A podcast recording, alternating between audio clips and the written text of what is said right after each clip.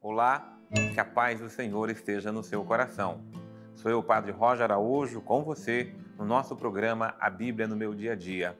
A palavra de Deus que nos conduz, a palavra de Deus que nos direciona, a palavra de Deus que nos ensina a viver a cada dia.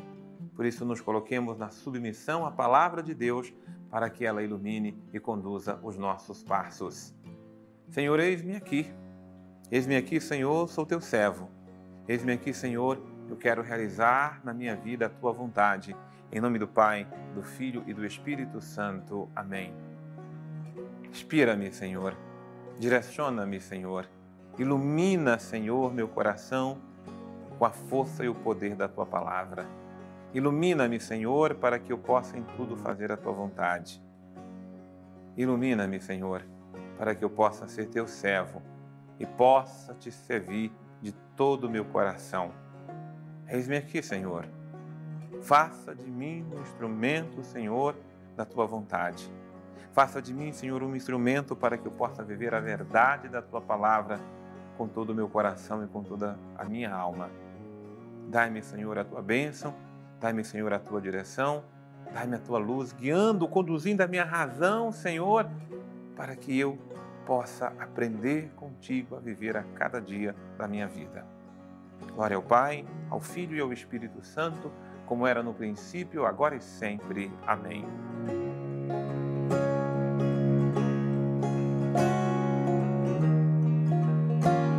Muito bem, meus irmãos, muito bem, minhas irmãs. A palavra de Deus é luz e direção para a nossa vida. A palavra de Deus que nos guia, a palavra de Deus que nos guarda, palavra de Deus que nos forma a cada dia. Vamos viver essa palavra, vamos guardar essa palavra. Nosso estudo da palavra de Deus na carta de São Paulo aos Efésios. Hoje nós vamos meditar a carta de São Paulo aos Efésios, do capítulo 5, então Efésios 5, versículos de 6 a 20. Beleza, né? Efésios 5, de 6 a 20 a gente está fazendo assim versículos men é, capítulos menores ou dividindo mais os capítulos para poder saborear cada versículo de Paulo, né? É, dessa carta aos Efésios, porque é um alimento espiritual muito denso, muito substancioso para nós. Então a gente quer é, ruminar o máximo que podemos cada um desses versículos, tá? Então, versículos de 6 até o versículo 20 Tomara que dê conta de chegarmos até o finalzinho do versículo 20. Então, Paulo já começa ordenando aqui no versículo, é, no versículo 6, né? Que ninguém vos iluda com palavras fúteis, por meio delas vem a ira de Deus sobre os desobedientes. Então, cuidado, sabe, gente, para não sermos iludidos. E a gente, para se iludir, então, é uma prevenção de Paulo, aquilo que ele diz no versículo 6. Né? Então, eu já coloco 5, é, 6 numa ordem. Ou seja, eu preciso ter cuidado para não me iludir. Com quê? Com palavras fúteis. Porque tem gente que chega a nós com aquelas palavras, a palavra fúteis e fáceis.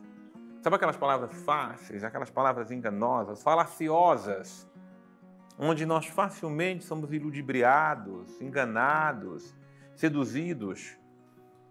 Paulo está nos advertindo para termos cuidado com isto, porque por meio dessas palavras vem muitas vezes a ira de Deus sobre os desobedientes. Porque o que é que trazem as pessoas fúteis ou as palavras fúteis? Desobediência à palavra de Deus desobediência à lei de Deus, desobediência aos mandamentos de Deus.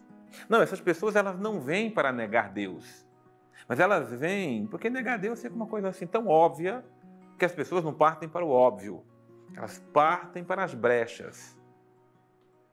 Então, não, mas esse mandamento aí é desse jeito não, não, aí é um exagero. Não, a igreja está exagerando. Não, a palavra de Deus não quis dizer isto, né? Então, muitas vezes, roubar não é mais roubar, Furtar não é mais furtar, falar mal dos outros não é mais falar mal dos outros. Não, a gente só falou uma mentirinha, não tem problema não. Adulterar não é mais adulterar.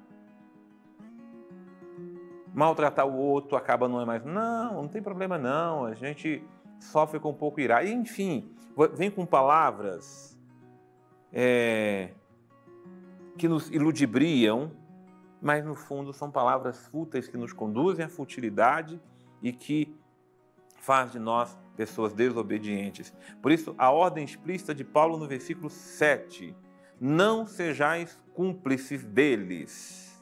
Né? Ou seja, não tenhais cumplicidade. Você sabe que ser cúmplice de alguém é corroborar o que a pessoa está fazendo. Quem é cúmplice de um bandido é bandido com ele. Quem esconde uma pessoa que faz uma coisa errada está errando junto com ele. Então nós não podemos ser cúmplice do mal, nós não podemos ser cúmplice da desobediência, nós não podemos ser cúmplice do erro. Nem pais podem ser cúmplice dos seus filhos. Nem marido pode ser cúmplice do erro da mulher. Aqui não é uma questão de vermos acusando uns aos outros, não. Aqui é uma questão de que não podemos tolerar aquilo que é errado, aquilo que não convém, aquilo que não está de acordo com a lei sagrada, com os mandamentos sagrados do nosso Deus. Outrora, meus irmãos, nós éramos trevas, é fato, mas agora nós somos luz no Senhor. Então, isso aqui é um princípio maravilhoso. É, o versículo de número 8. Antes éramos trevas. Tá bom, nós tínhamos, vivemos uma vida talvez errada, de pecado. Não é que sejamos grandes pecadores, até podemos, poderíamos ser. Né? Quando as pessoas viveram uma vida totalmente errada, devassa, e se converteram e deixaram essas práticas, nós talvez não tivéssemos aqueles grandes pecados da humanidade, mas temos ou tivemos nossos pecados.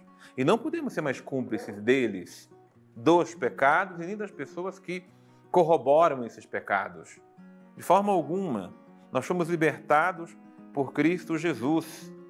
Então, precisamos proceder ou andar na luz do Senhor. Proceder como filhos da luz. E o fruto da luz é toda espécie de bondade, de justiça e de verdade. Então, quem está na luz produz os frutos da luz, produz bondade, produz justiça, produz verdade. E o versículo 10 diz o seguinte: discernir o que agrada ao Senhor. Então é preciso discernir.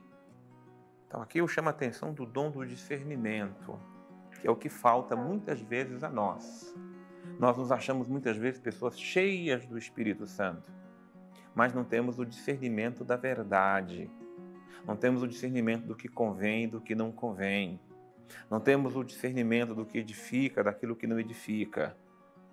Então é preciso buscar discernir o que é do agrado de Deus. O agrado de Deus é a verdade, é a bondade, é a justiça. Então é preciso procurar aquilo que agrada a Deus. E não torneis partes nas obras estéreis das trevas, mas pelo contrário, denunciai-as. Você sabe que as obras das trevas estão aí. As obras das trevas são obras perversas, enganadoras. As obras das trevas são a mentira, é a mentira, a ilusão, a maldade. Onde haver maldade, a maldade tem que ser denunciada. Aqui eu quero chamar a atenção dos tempos em que nós vivemos, numa onda de denuncionismo é, que é também das trevas, onde simplesmente você sai por aí falando mal de tudo e de todos. Quando Paulo chama a atenção de denunciar, eu preciso primeiro denunciar para mim mesmo meu mau procedimento, o meu pecado, o meu erro. E nós temos na igreja uma graça, um tribunal, onde nós vamos denunciar nossos pecados. Esse tribunal se chama o sacramento da penitência, da confissão. Esse é o tribunal da graça. Não são os tribunais que nós criamos em redes sociais, não são os tribunais que nós criamos em nossa mente, Não são os tribunais que nós criamos nas nossas conversas de compadres e comadres. Não. Os tribunais é o tribunal da igreja. Então, primeiro nos denunciemos. Denunciemos o nosso pecado. E, aliás, a única coisa que cabe denúncia no tribunal da, da penitência é eu denunciar o meu pecado. Eu não vou para o tribunal denunciar o pecado da, sua, da, da mulher, do homem, do vizinho, da vizinha, do filho, da filha. Não, eu vou denunciar o meu pecado. O mal deliberado tem que ser totalmente rejeitado. O mal deliberado, a gente não pode de forma alguma ser conivente com ele. O que essa gente faz em segredo é vergonhoso até dizê-lo, mas tudo que é denunciado é manifestado pela luz. E tudo que é manifestado torna-se claro como luz. Eis porque se diz: Desperta tu que dormes, tu que estás dormindo, levanta-te dentre os mortos e Cristo te iluminará. Precisa acordar, né? Despertar para a mentalidade do mundo não nos enganar, não nos seduzir. Porque muitas vezes a gente está com a mente adormecida, a gente está assim, sabe, naquele sono, meio dormindo, meio acordado, e estamos corroborando o que é mal. Estamos deixando o mal entrar em nossa casa, em nossa família. Porque tem muita maldade, perversidade, coisas enganosas, maldosas, que entram pelos nossos smartphones, computadores, celulares, entram pelas tecnologias que nós tanto admiramos, apreciamos e que eu sempre digo tem sua importância. Mas cuidado, porque elas elas, as tecnologias todas, têm trazido muitos males, perversidades para dentro de nós e nossas casas, e nós precisamos discernir o que não agrada a Deus e denunciar aquilo que é do mal. Vamos chamar conosco aqui o nosso querido Padre Antônio Xavier. O tema dessa perícope que hoje estamos estudando é Filhos da Luz. Isso porque estamos dentro de um bloco exortativo onde São Paulo, depois de ter falado tantas coisas sobre comunhão, tantas coisas sobre a igreja, agora está exortando as pessoas a um agir correto.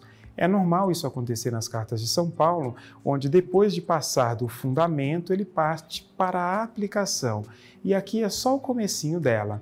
Por isso ele faz questão de dizer: não julgueis, economizar-se de contendas, de conversas que são fúteis. E conversas fúteis não é porque o argumento é fútil, é porque o produto dela é fútil, né? A conversa que não produz nada, que não vai para lugar nenhum, que não tem. Não é que a gente não pode sentar para falar besteira, né? Mas essa besteira tem que ser uma besteira, besteira mesmo, né? Não é uma besteira que, que é besteira porque é uma coisa pejorativa da vida de alguém ou da nossa própria vida, ou até mesmo, como lembra São Paulo aqui, aqueles que sentam para contar as besteiras que já fizeram, achando que aquilo é motivo de glória, né? Então diz, olha, cuidado com essas coisas. E aqui é interessante que dois são os elementos não escritos, mas indicados pelo texto.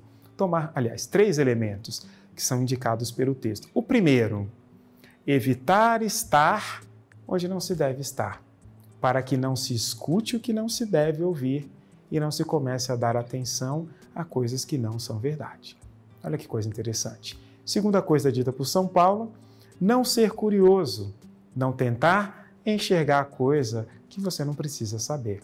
Esse é um problema muito grave, né? Normalmente a ansiedade produz muita curiosidade, ou a curiosidade produz muita ansiedade, mas a gente deve saber se conter, a não envolver, não avançar o sinal na vida de ninguém. Para que saber de tudo? Não tem necessidade disso, tem necessidade de saber tudo o que acontece na vida dos outros, a gente mal dá conta da nossa. É isso que São Paulo está dizendo. Cuidai de vós mesmos.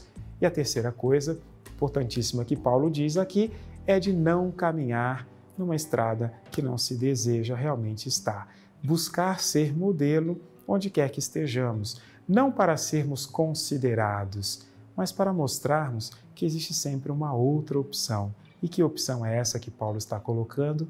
A de construir laços de comunhão. Esse assunto não sai mais dessa carta, porque a comunhão é sempre o grande desafio. Foi por causa da pouca comunhão que, inclusive, os anjos caíram do céu. A revolta se dá sobre isso. A comunhão não se dá sobre as ideias, a comunhão não se dá sobre os planos, sobre a história, sobre as visões. A comunhão se dá no coração, na intenção. A forma de enxergar pode ser diferente, mas a intenção precisa sempre ser a mesma. Senhor, ilumina-me com a luz do teu espírito. Ilumina-me com a tua luz da tua verdade, para que na verdade eu possa caminhar. Para que eu não caminhe nas trevas deste mundo. Para que eu não caminhe na ilusão deste mundo, nas mentiras deste mundo, Senhor, nem seja cúmplice do mal, nem seja cúmplice da perversidade, da maldade deste mundo, Senhor. Pelo contrário, me faça luz, porque tu és a luz e que a tua luz esteja em mim, Senhor que a tua luz esteja iluminando as trevas do meu coração. Que a tua luz esteja dissipando, Senhor, as maldades e as perversidades deste mundo na minha alma. Que a tua luz, Senhor, seja graça a conduzir os meus passos. Ao teu nome, Senhor, o poder, a honra e a glória para sempre.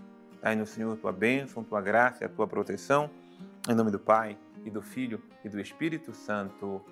Amém. Que bênção, meus irmãos, é a palavra de Deus no nosso coração.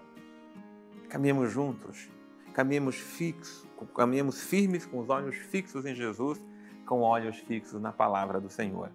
Deus abençoe você e eu te aguardo no nosso próximo programa, A Bíblia no meu dia a dia.